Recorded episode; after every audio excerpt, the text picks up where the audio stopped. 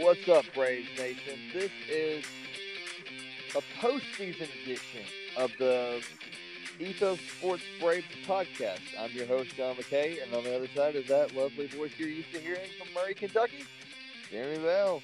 Jeremy, how's it going? It's going good. It's a Tuesday morning, and it's time to get this postseason started for the Braves, and it's a beautiful morning, although we could use a little bit of rain. So we're a little dry here in the state of Kentucky. Well, it's dry here, too, in the great state of Georgia, as you have drawled before.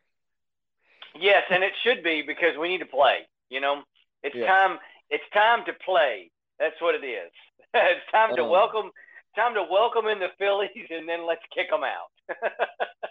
I heard it's supposed to get wet and dreary on Thursday, so hopefully that doesn't affect the Braves.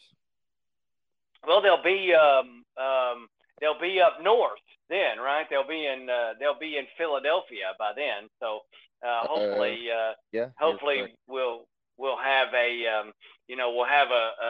a lead by then, and only have to play a very small amount in Philadelphia. Well, there's not many games to talk about, so I figured we could start off with, what do you think of the wild card series? The wild card series.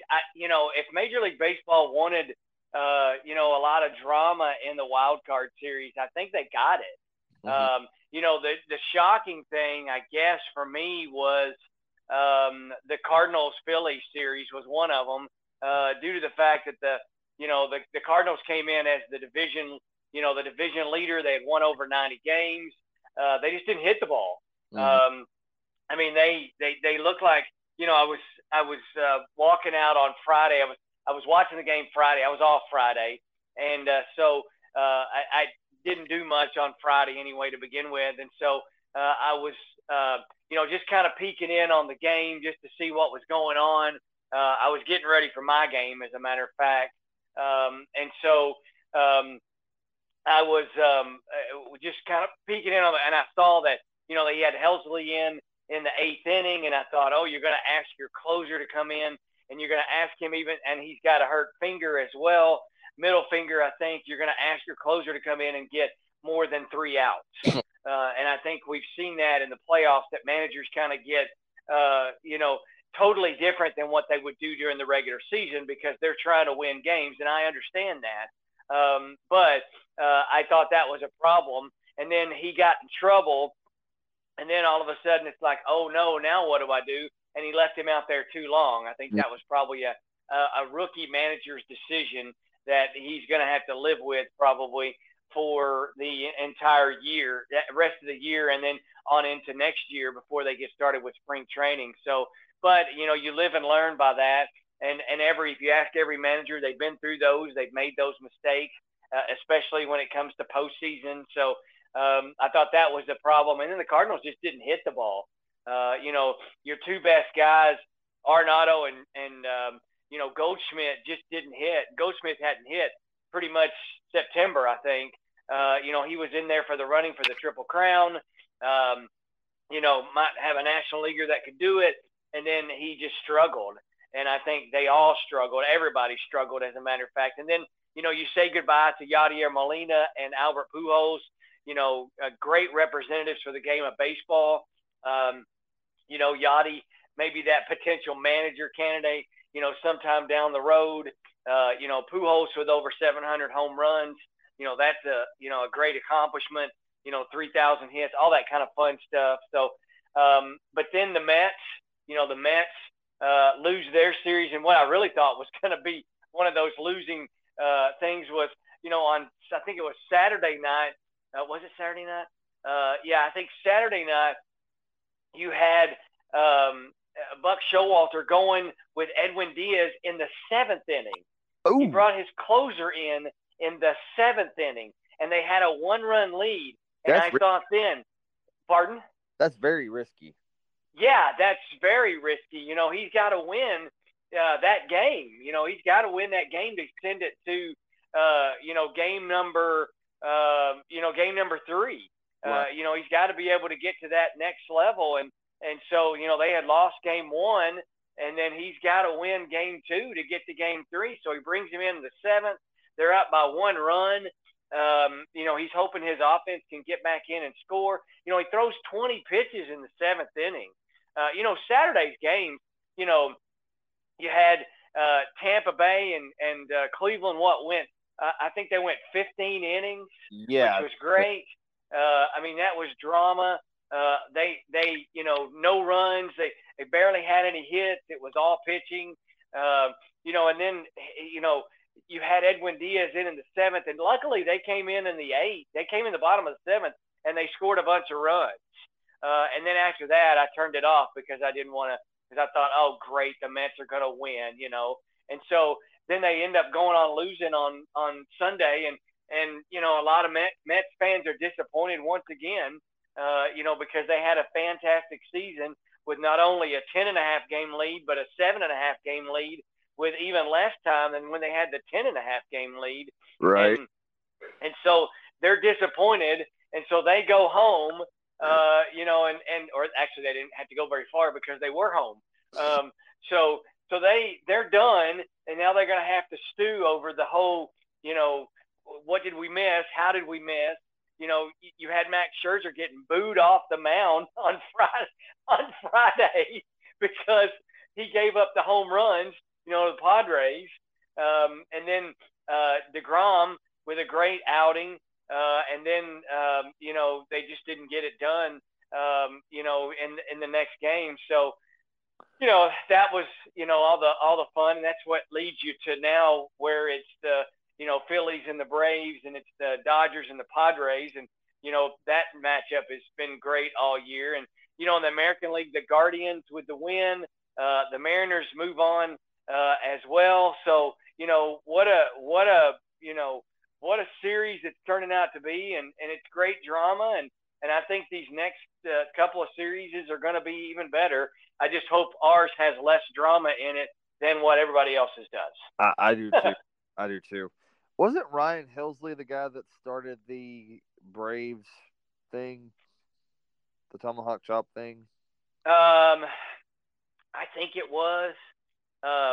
You know, that's been such a long time ago, and I was really, you know, it hasn't been brought up again. Which, you know, last night. Here's the thing. Here's what bothers me about the whole Chop thing. Okay, so. I'm watching the Kansas City Chiefs, you know, like Monday Night Football was the Chiefs and the Raiders, and what a game that turned out to be. Okay. Oh, really? But guess what the Chiefs are doing? They're doing it. And nobody's complaining. They're doing it. I mean, I'm sitting there, and they're right on the cusp of you know, right at the end of the game, you know, and they're doing it. You know, Chiefs are getting ready to score, and they're doing it. And then you have, you know, of course, Florida State, you know, does it anyway to begin with. You know, my wife and daughter were up at Central Michigan. We have some friends that live up there. They used to be here in Murray, and matter of fact, my daughter's best friend lived with us during her high school to finish out her high school year while their parents moved to Michigan. You know, so they went up there to visit them. Central Michigan has a very good relationship because they're the Chippewas. Right. Okay? So they have a very good relationship, and it's a working relationship with that tribe. Mm-hmm. One of the very few that I know of colleges where they have that agreement with that tribe. You know, they work with that tribe. Right. That's great. That's what we should be doing to begin with. Yeah. You know, let's work to see the advancement and to see, you know, what we can do to help. Instead of making it out to be a bad thing, you know. Right. So, you know, the Braves, when they do the Chop, they don't play the music, but yet they're still, you know, putting it on the board. They're still doing other things, you know, with it. So, you know, we've gotten away at least from playing the music, but the Chiefs are doing it, and nobody ever says anything to the Kansas City Chiefs. Why not? I've never understood why the Chiefs don't get flack, but the Atlanta Braves do, and Cleveland, yeah. The Indians got flack too. I don't. Yes. Understand. Yes. Yes. I think I think, to be honest with you, it's been kind of blown out of proportion by the media. Yeah. You know, there are certain media types that blow it all out of proportion when let's work together and let's see if, you know, because to me, it's I don't feel that is a derogatory thing. Okay? Right. I think we work together for the advancement rather than work together for going backwards. Right. You know, right. That's at least me. So I do have a foam chop. I think it's in my son's room. That's the only one I have in the house. Okay. Nice. So I think we work together for advancement and we move on and instead of going backwards. Nobody ever said anything about the Braves name until they made the World Series in '92, I believe. And they started winning.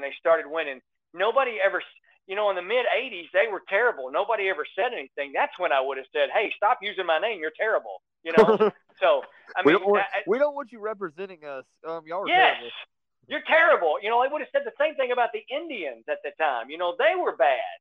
You know, I mean, those are the times when you want to say stuff about it. But I think, you know, there's a couple of sections that have kind of blown it out of proportion, and we need to work together to get this, you know, resolved. Like what Central Michigan does with the Chippewa tribe. Right. You know, I believe that Florida State and the Seminole, they work with that tribe. You know, so that's what we need to be doing. Stop making it derogatory, stop making it negative. Let's work together. That's all. Anyway, sorry. One of the biggest sponsors for Atlanta Braves baseball is the casino up there in Cherokee, North Carolina. So that'd be a great way to work with the Indians. Yes. Yes. I'm not sure which tribe band that is. Yes. I guess it's Cherokee, but I mean, I could do it. Yeah, I agree. And you see that kind of filtered all around Major League Baseball, you know, how those, tribes that own casinos on tribal land, and they, you know, they work with, you know, because Major League Baseball is getting into the betting thing, you know, like football and other things are. So, let's work together. Let's work together for the advancement, not, you know, going backwards. Right. So, anyway, speaking of betting, the Braves. I saw. I think as of yesterday, I think it's a +600 chance to win. They are +600 to win the World Series. Yeah, I don't understand all the. There's a reason I don't bet. Okay. Yeah. I have no clue of all these betting lines. Who comes up with these betting lines?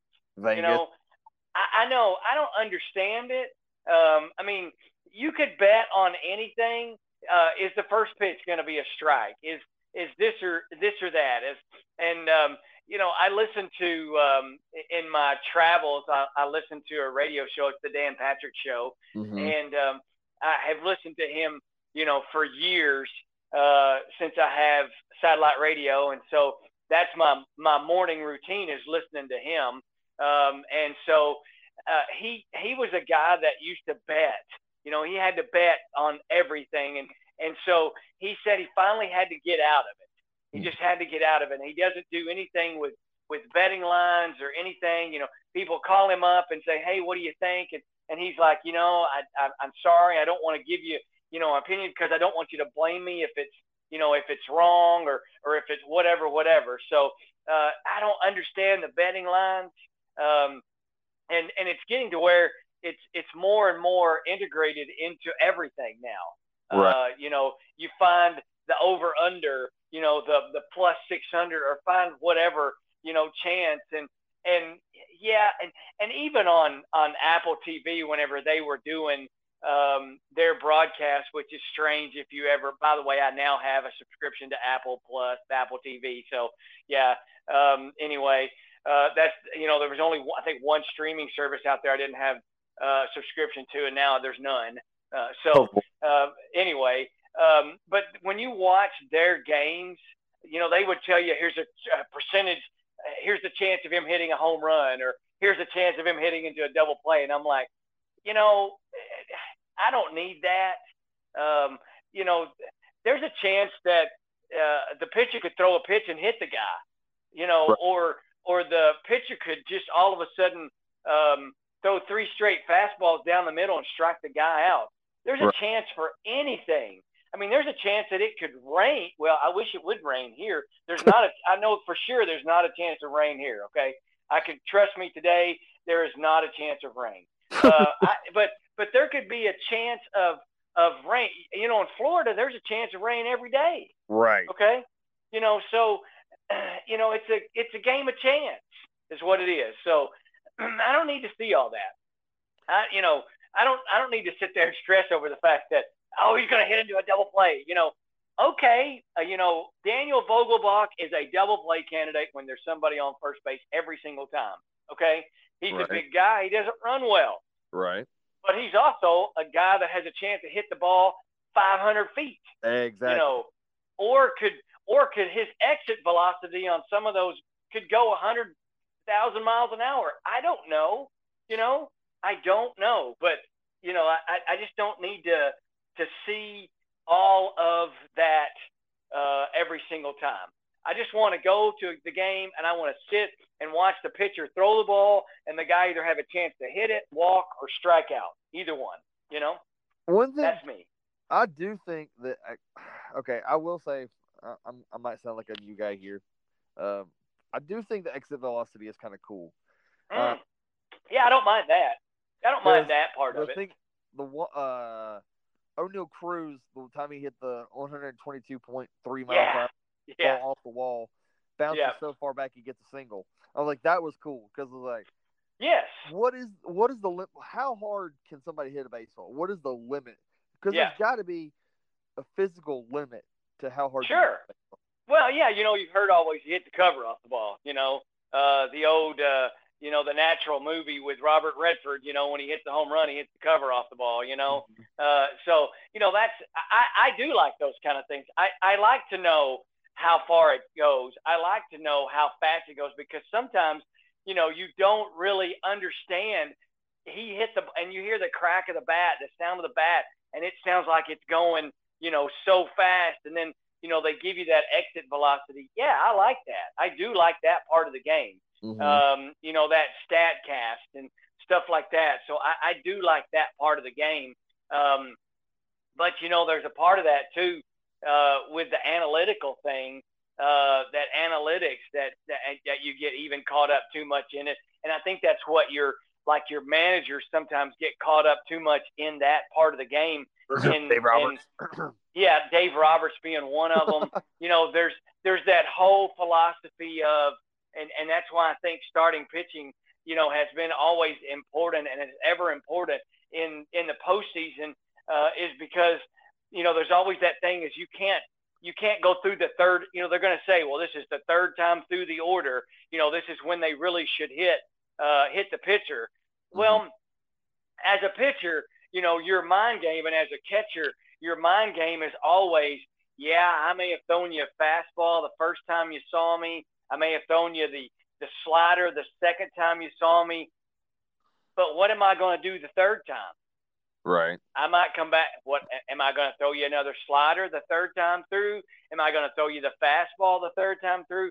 So, you know, as a pitcher, you know, the pitcher plays mind game just as much as the batter does. I really thought that the Padres played a lot of mind games on Saturday night with DeGrom.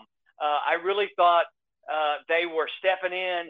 You know, DeGrom would get ready to throw and they'd step out. They'd call time. They were really trying to slow that rhythm down. And it appeared like it was working there for a while.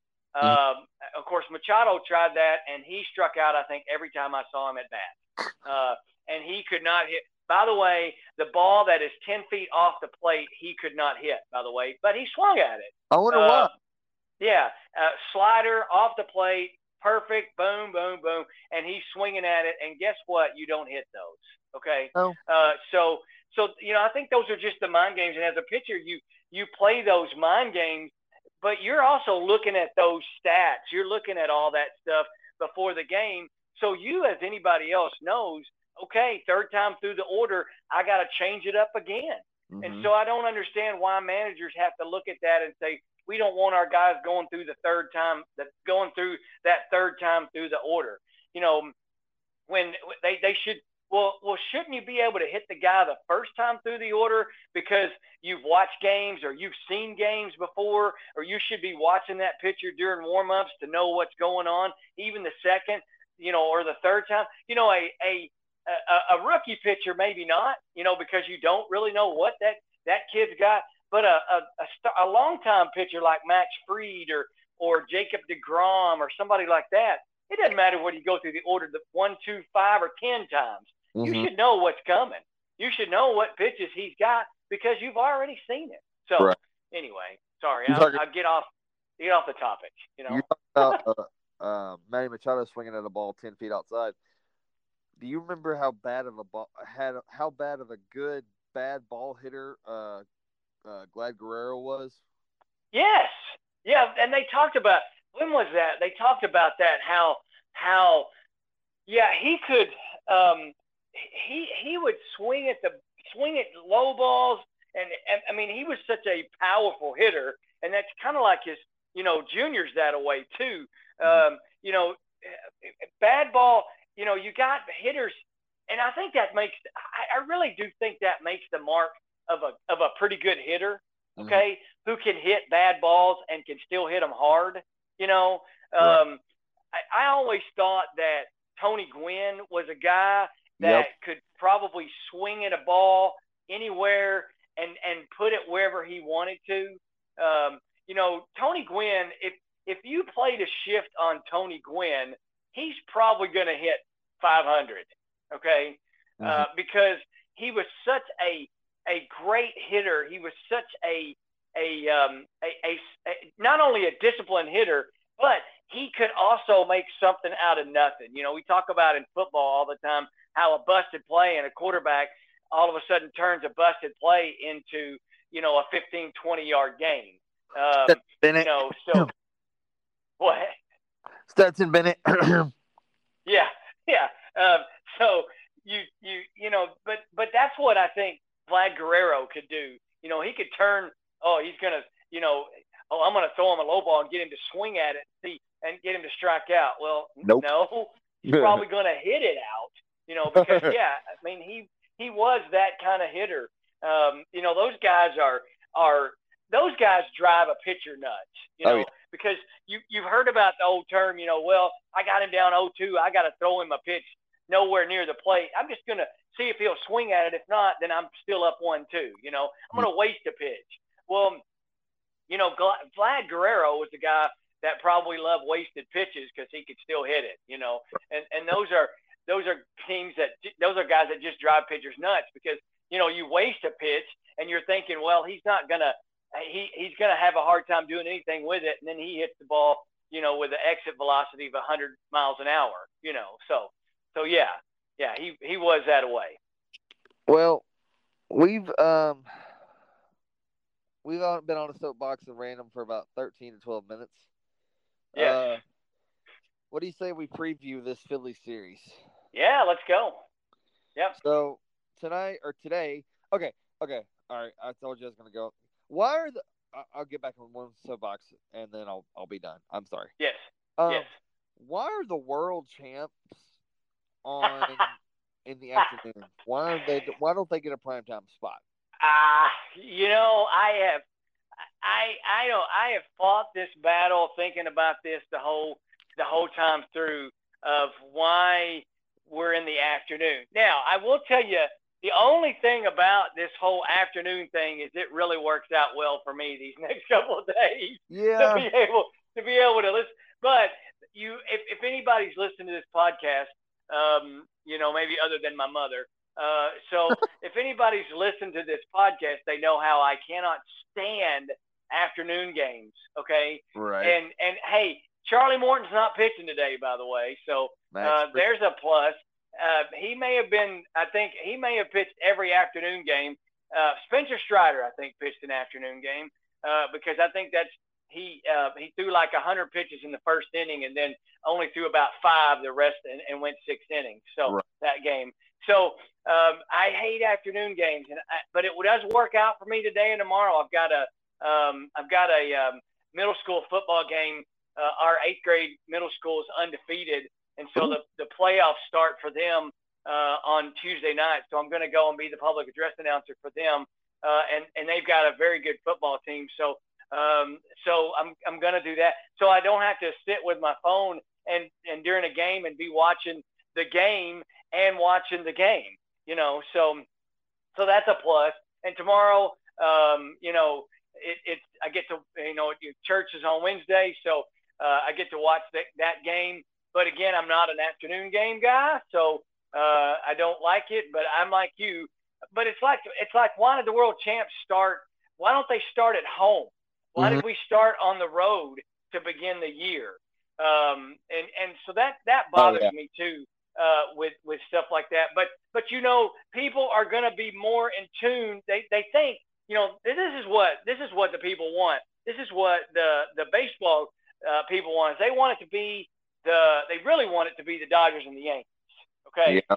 So because you get that audience, you know, you get that big audience that you're going to get because you've got a New York team and a big market TV market, and you got an LA team, which is a big TV market. Right. You know, they would really want also it to be the Dodgers and the Astros because again, you've got a couple of big television markets. Mm-hmm. And what happened a few years ago with the Astros and the Dodgers when the Astros cheated. Okay. So that's what they really want. They really could have wanted a Mets Yankees series. Okay. Yeah. That would have been fantastic because it's the Subway series. They could have deemed it the Subway series. And now, thanks. Yes. Yeah. And so but they really right now they're rooting for Dodgers Yankees. You know, even ESPN did a, and I haven't watched it yet, but I DVR'd it. They did it was 77-78, I believe, that Dodgers Yankees played, and they did the uncivil series. That's what they called it, Dodgers Yankees, the uncivil series. I got to go back and watch it. You know, that's my childhood. That's what I grew up. You know, you watch the Dodgers and the Yankees when they played those World Series. And how great they were. Reggie Jackson, by the way, Mr. October, you know, that was the time. So, and then they got back together in 81 and played again, and the Dodgers ended up winning, you know. So that's what they really want. So they could care less about the Braves Phillies. Mm-hmm. They really don't want Seattle going anywhere, you know, although that's a great story in itself, not making the playoffs, then now advancing in the playoffs.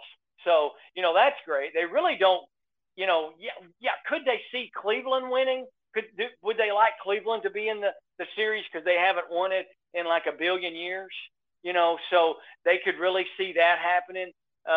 You know, so, you know, those are the stories that they want to see. They really could care less about the Phillies and the Braves. And that's why I think they put them, you know, in the afternoon game because they could care less, basically.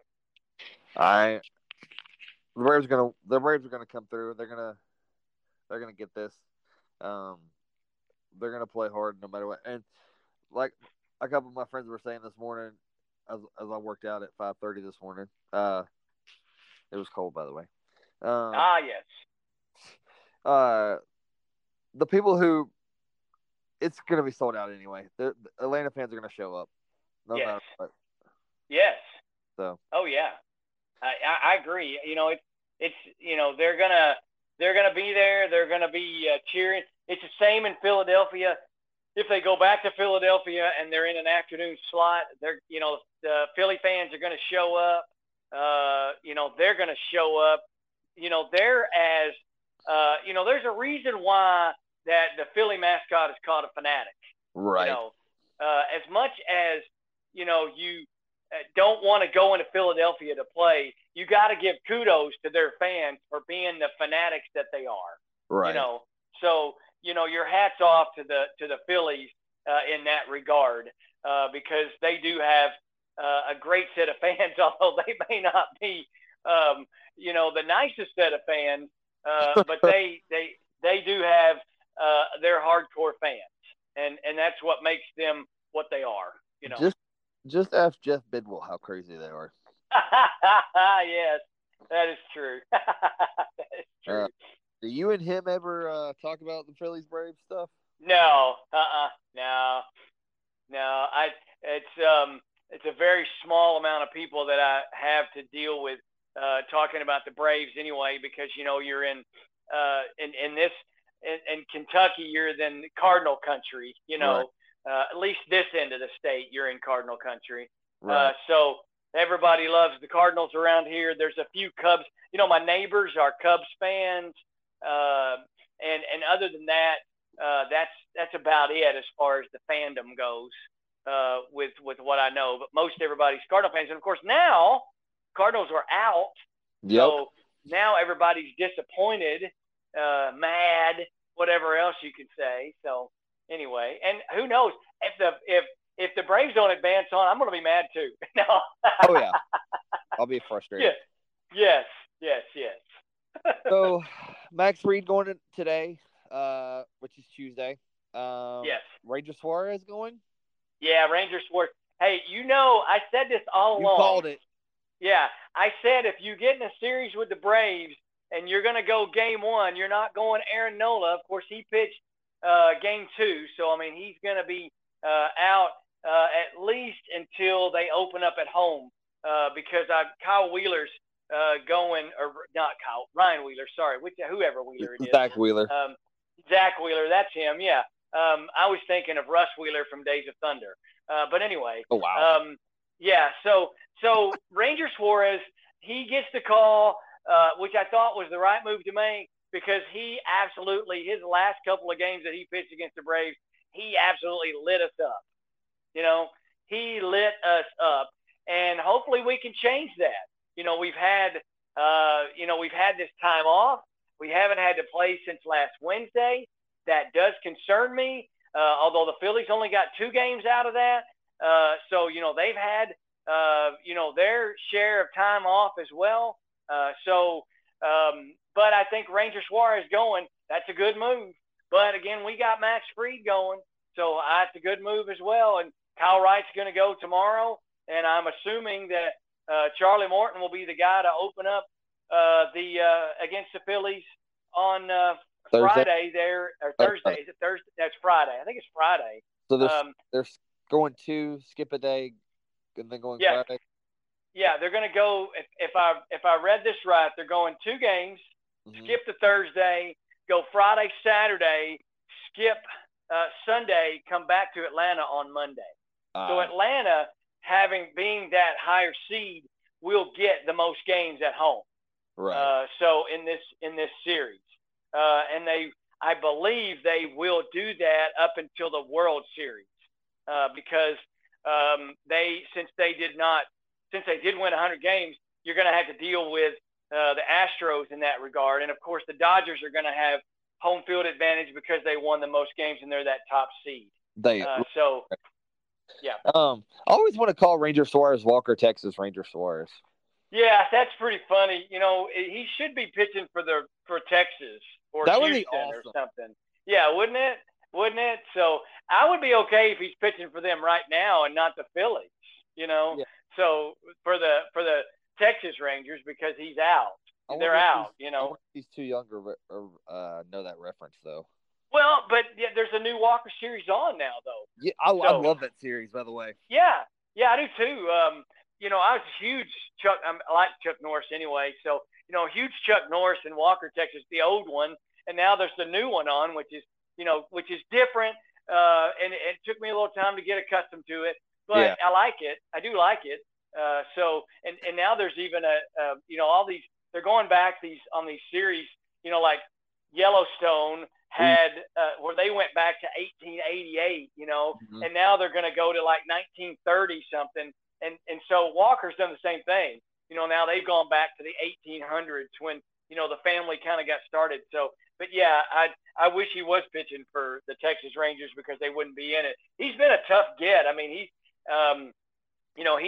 he's pitched really well, but I also tell you, he's due to pitch a bad game. Maybe it's today, maybe it's Tuesday, you know? Right. So, but you know, if anybody's got momentum against the Braves, I believe, you know, and even it's not Aaron Nola or any of the other guys they've got, it's Ranger Suarez would be the guy.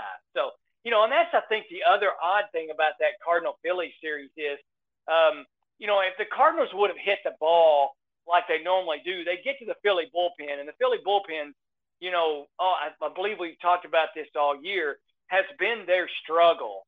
Right. If I recall correctly, at one point in the year, their starters had thrown like 300 innings more than their relievers, but yet their relievers had more walks than their starters. So that was the problem with the Cardinals. They just didn't get to the bullpen. And that's what the Braves got to do too. They've got to get to the bullpen and get those starters out, because Aaron Nola, you know, on Friday night is going to try to pitch to 8 innings at least. He's going to stay in there because he doesn't want to give it over to the bullpen.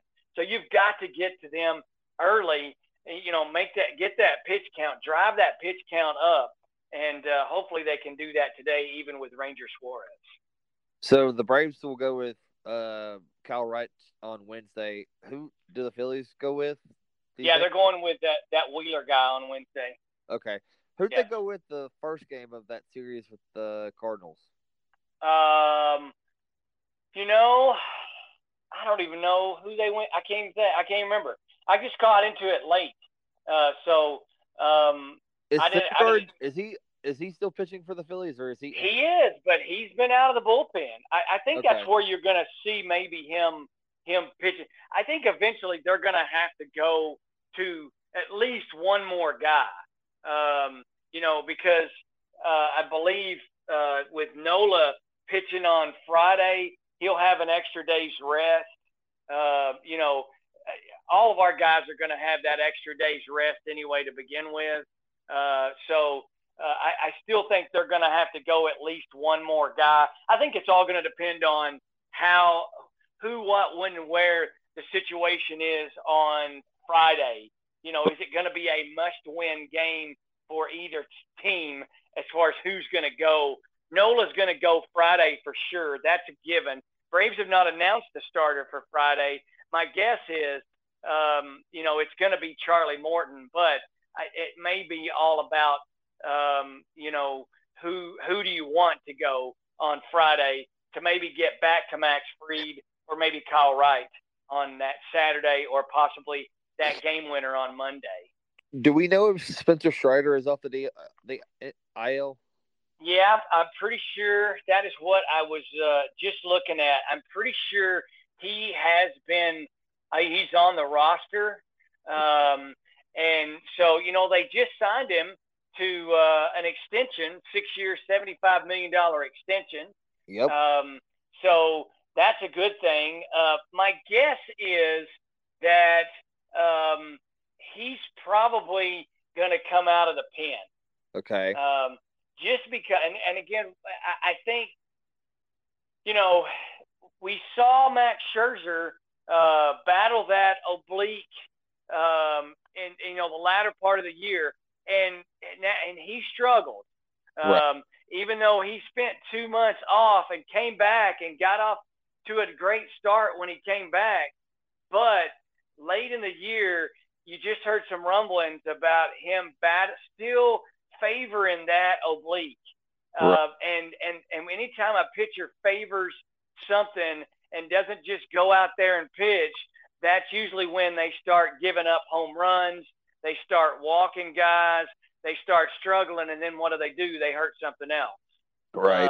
So I'm assuming that they're going to go Spencer Strider. And again, if you get Strider for an inning or two out of the bullpen, you know, it just makes your, you know, let's say Max Fried goes 6 innings, Strider comes in, pitches the 7th or the 8th, and then you got Jansen in the 9th. You got you got Minter, you got Dylan Lee, you got Matzik, you got Chavez. It just makes your bullpen a little more, you know, better, little. I was trying to think of the word. Little more. Well, I'm trying to find a word to go. Yeah, deeper. It just makes it. You know, it just makes it more round altogether. You know, It makes it a whole lot more dangerous. Thank you. That's what I was trying to think of. Whole lot more dangerous. Because you've got Strider, who again from the right-handed side can throw, you know, 100, Minter from the left-handed side is going to throw, 90, 95, 98, somewhere in there. Dylan Lee's going to come in and mix it up on the, off-speed end of things from the left-handed side. Chavez is going to come in and he's going to beat you on the clock. He's going to pitch to you, try to get it done very quickly. So, I mean, I think it just makes us more dangerous with him. And I think he's going to probably be on a little bit of a pitch count at that time because – and that's why I think that he'll stay coming out of the bullpen. I think they'll go with, if they can roll that three-man rotation with Wright, Morton, Fried, Wright, and Fried. Yeah, and then if they need a spot start out of anybody, my guess, you're going to – I hate to say it, you're either going to go with Odorizzi or Bryce Elder, and I think Bryce Elder deserves to go over Odorizzi anytime. And I think one of those guys is probably going to have to do a spot start, much like if the Phillies go any further. Somebody else is going to have to do a spot start somewhere. I would keep Odorizzi just for the bullpen. Yeah.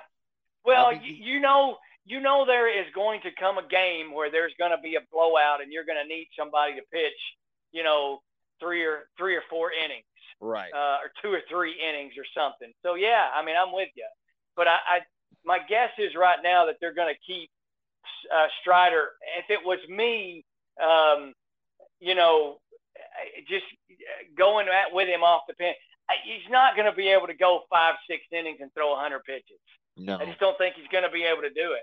So, to me, we managed this 5-game series with a 3-man rotation. Because if you look, Max Fried's going to go Tuesday. Kyle Wright's going to go Wednesday. You're going to have that off day on Thursday. You're going to go Charlie Morton on Friday. And let's see, will that do it? Wednesday, Thursday, Friday, Saturday.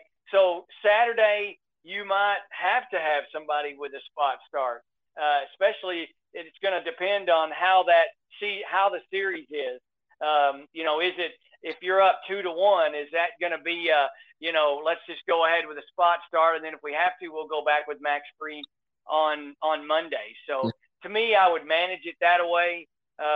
With my three guys, and again, it's all going to depend on what happens in that series. I think what happens these first three games, whether it's going to determine who you're going to go on that Saturday start. Do you want to make a prediction of how many games the series takes?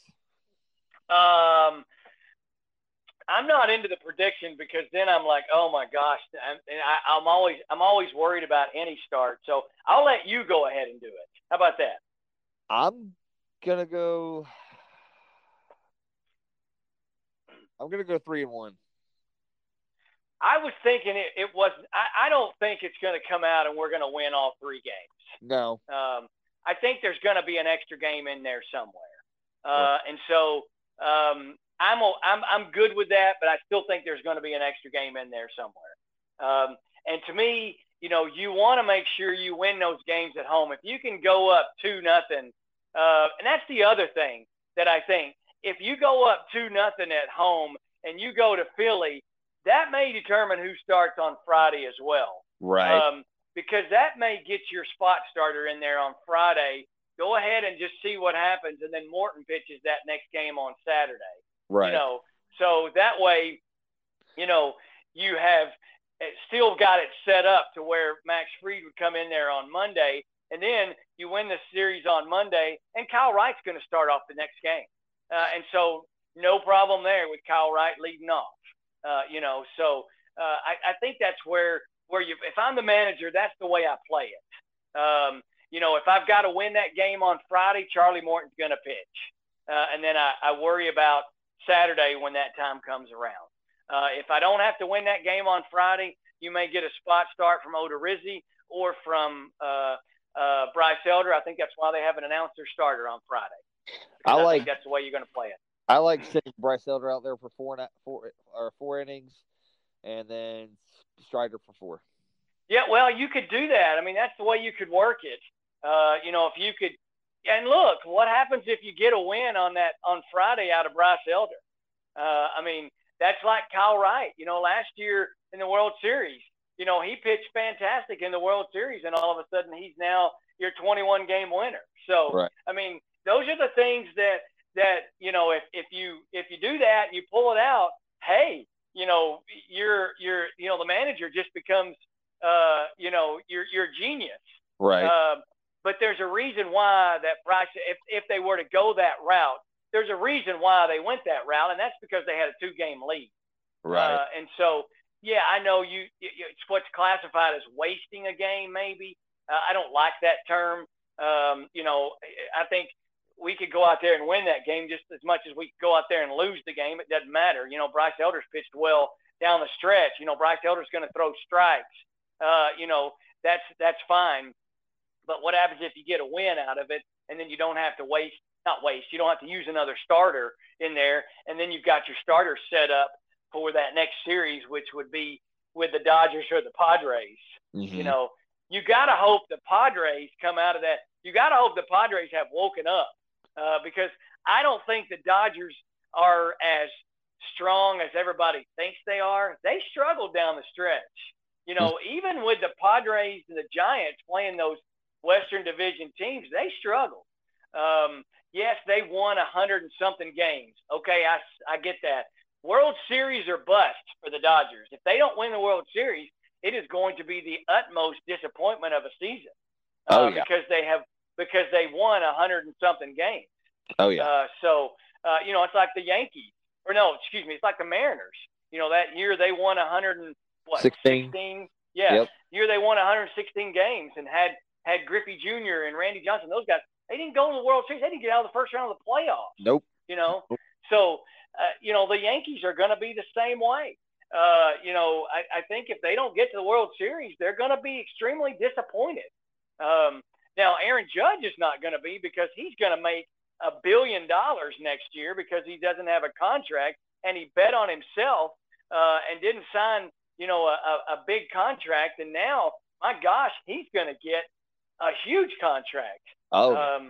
And I wouldn't, by the way, it wouldn't be for me, for Aaron Judge, it'd be for about 5 or 6 years. That'd be about it, you know, yep. Because he's 31, okay, with a history of injuries, too. Right. So right. Anyway, but you know, if you gotta hope if the Padres, and again, you know, gonna be a fun game tonight to watch. It's gonna be a late night game, by the way. I'm not staying up for it. So me either. But they're on the West Coast, and you know, you gotta hope that they can be competitive with the Dodgers and maybe get a win. You know, it's a 5-game series. Okay? Right. You got to win. You know, you got to win 3 games. Okay, that's it. You just got to win 3 games. And the Padres have already been thrust into an emotional series with the Mets, so they already have figured out how to win in those pressure situations. And now they got the Dodgers, and that's a rivalry game there. You know, the Dodgers have been the big brother, and the Padres have been the little brother, and big brother's been stepping on the little brother for many, many years now. Right. And so I think there are huge implications in that, more so for the Dodgers than there are the Padres. Yeah. So the Braves were 11-8 versus the Phillies this year. Yes. The Dodgers were 14-5 versus the Padres this year. Yes. I do see the Dodgers winning this series, but I see it going 5. I see it going 3-2. See, I'm like you. Although I think the Dodgers will win the series, I could see the Padres winning the series. Yeah, I could. I really think it could go either way. But yeah. If I had to choose somebody. Yeah. Now in the middle of the year, the Dodgers, they had, you know, Urias was pitching great. Gonsolin was pitching great. You know, you had Walker Buehler. There's another kid on there too that's pitching. I can't remember his name. They had 4 guys that really were strong. Mm-hmm. And I thought, okay, you know, I would have taken the Dodgers. Yes, yes, yes. But at the end of the year, no Walker Buehler. Okay, he's Tommy John. He's, by the way, throwing out the first pitch. I hope he's doing it with his other arm, by the way. So he's the ceremonial first pitch. Maybe he can underhand it. Okay, and You know, Urias has not pitched so great down the stretch. Gonsolin was injured for what they thought he might miss a couple of starts. You know, Gonsolin and Kyle Wright were battling it out there for a while for who's going to win the most games. Okay? Yeah, they were. And so, you know, Gonsolin was at 14, 15 games. He was like 15-1. Right. And now I think he's like only 16-1. So, you know, what they thought was only going to be miss one or two starts, he's missed a lot of time, you know, with whatever injury that it was. So that's where I don't think the Dodgers are as strong as everybody thinks. They have a great hitting team, but do you know how great hitting teams can be at this time of year? They can all of a sudden go on a cold streak, and all of a sudden you lose three games. Right. And that's all you need. And the other team only needed to win 3 games. That's it. It's not a 7-game series. It's a 5-game series. Exactly. And you got to win 3. And it just makes it so much more easier for the Padres to come out winning this series than the Dodgers. Yep. I agree. Yeah. But we shall see. It'll be fun to watch. Yeah. Hey, be watching your phone today, because I'm sure I'll be texting you about how mad I am about day games. Okay. Oh, yeah, I will. I'll be texting you tonight because I got to have updates on that game tonight. Oh, the middle school game? Uh-huh. Yes. Yeah, I'm looking forward to it. It's, you know, they play McCracken County. They beat McCracken County. Ooh. And so it's it should be, you know, they've got – I think they're going to really solidify the high school team that I cover. They've got 18 8th graders, and they're going to really solidify and help out next year, because Murray High's already young as it is. You know, we've only got 4 seniors now that are going to graduate. So, you know, we're going to have a huge core of people coming back next year, and then we're going to add these guys in there as well. So, you know, it's huge. I think these kids are you know, some pretty talented kids. The coaching staff's very good. I've talked with them, you know, several times, and so they're looking forward to tonight. Then they go play Mayfield, and they've beaten Mayfield already this year. Oh. So, yeah. So, anyway, it's good stuff. It's great. It's a great time of year. It's football. It's playoff baseball. Yeah. It's the start of NBA coming up. The Grizzlies are getting hot. And yeah. Hey, don't forget about NASCAR, too. It's the end of the NASCAR season, and my boy Chase Elliott now, from the great state of Georgia, by the way, Chase Elliott he's in the top 8. So, you know, got us a win a couple weeks ago at Talladega. We just need one more win. We'll be in the Final Four and with a chance for another championship. So, NASCAR. I used to love NASCAR. I don't understand it anymore because they've gone to the playoff system. Yes. Yeah. It's exciting. do you like it more than what it used to be? I do, because you don't have those runaway winners anymore. You know, those guys who, you know, like, I think this all started with Matt Kenseth back many, many years ago, when he only won one race the whole year and just was very consistent and ended up, you know, going to the last race of the year and winning the championship before that he even went to the last race. Mm-hmm. So I think that's how this all started. You know, you've got, you know, it's your top 16 drivers go. Most of those have wins, and that's how they advance. But most of those are already in the top 16 to begin with. Right. Those are the guys that go. You know, they race. I think they have 3 races, and you know, you eliminate 4. Another 3 races, you eliminate 4, and then another 3 races, you eliminate 4, and it's a 10-race system basically. And in that final race, you have the top 4, and basically whoever wins or finishes ahead of everybody else wins the championship. Right. So, Chase Elliott has been the leader of the pack pretty much from the beginning. So he's kind of the guy at the top of the points, and that's why he's going on to the top 8. But you know, you need to secure another win to make it to the top 4, and so I'm looking for another win. But yeah, I like it. It's exciting. I think you've seen other things, other sports go to that playoff type system. It's much more dramatic. You know, if it's intense, you know, it's intense through the year, but it's really intense those last 10 races, and it's really kind of fun. So, I got you. Yeah. Sounds like it. Well, like I said, it's a great time of the year. Yeah. Let's hope the Braves go out and perform well and get some wins. Yeah, let's get some more wins. I need to see more wins. I need to see another 3 wins to go on, right? Yep. That's all I had for the show today. Jeremy, you got anything else to add? No, I'm good. Let's get a win on Tuesday. Let's get a win Wednesday, and then let's get a win Friday. Awesome. Sounds good to me. Yep. Well, guys, thanks for listening to us ramble and have some weird rabbit trails today, side trails. Yes. You can follow us on any listening platform you prefer, iTunes, Spotify, Stitcher. I guess Apple, not iTunes anymore. Yeah. You can follow us on social media. The show is at Ethos Braid. I am at F3 Motley Crew. And we are both on Facebook. I am at John Robert McKay. And I'm just old Jeremy Bell. Awesome. Well, until next time, go Braves. Go Braves.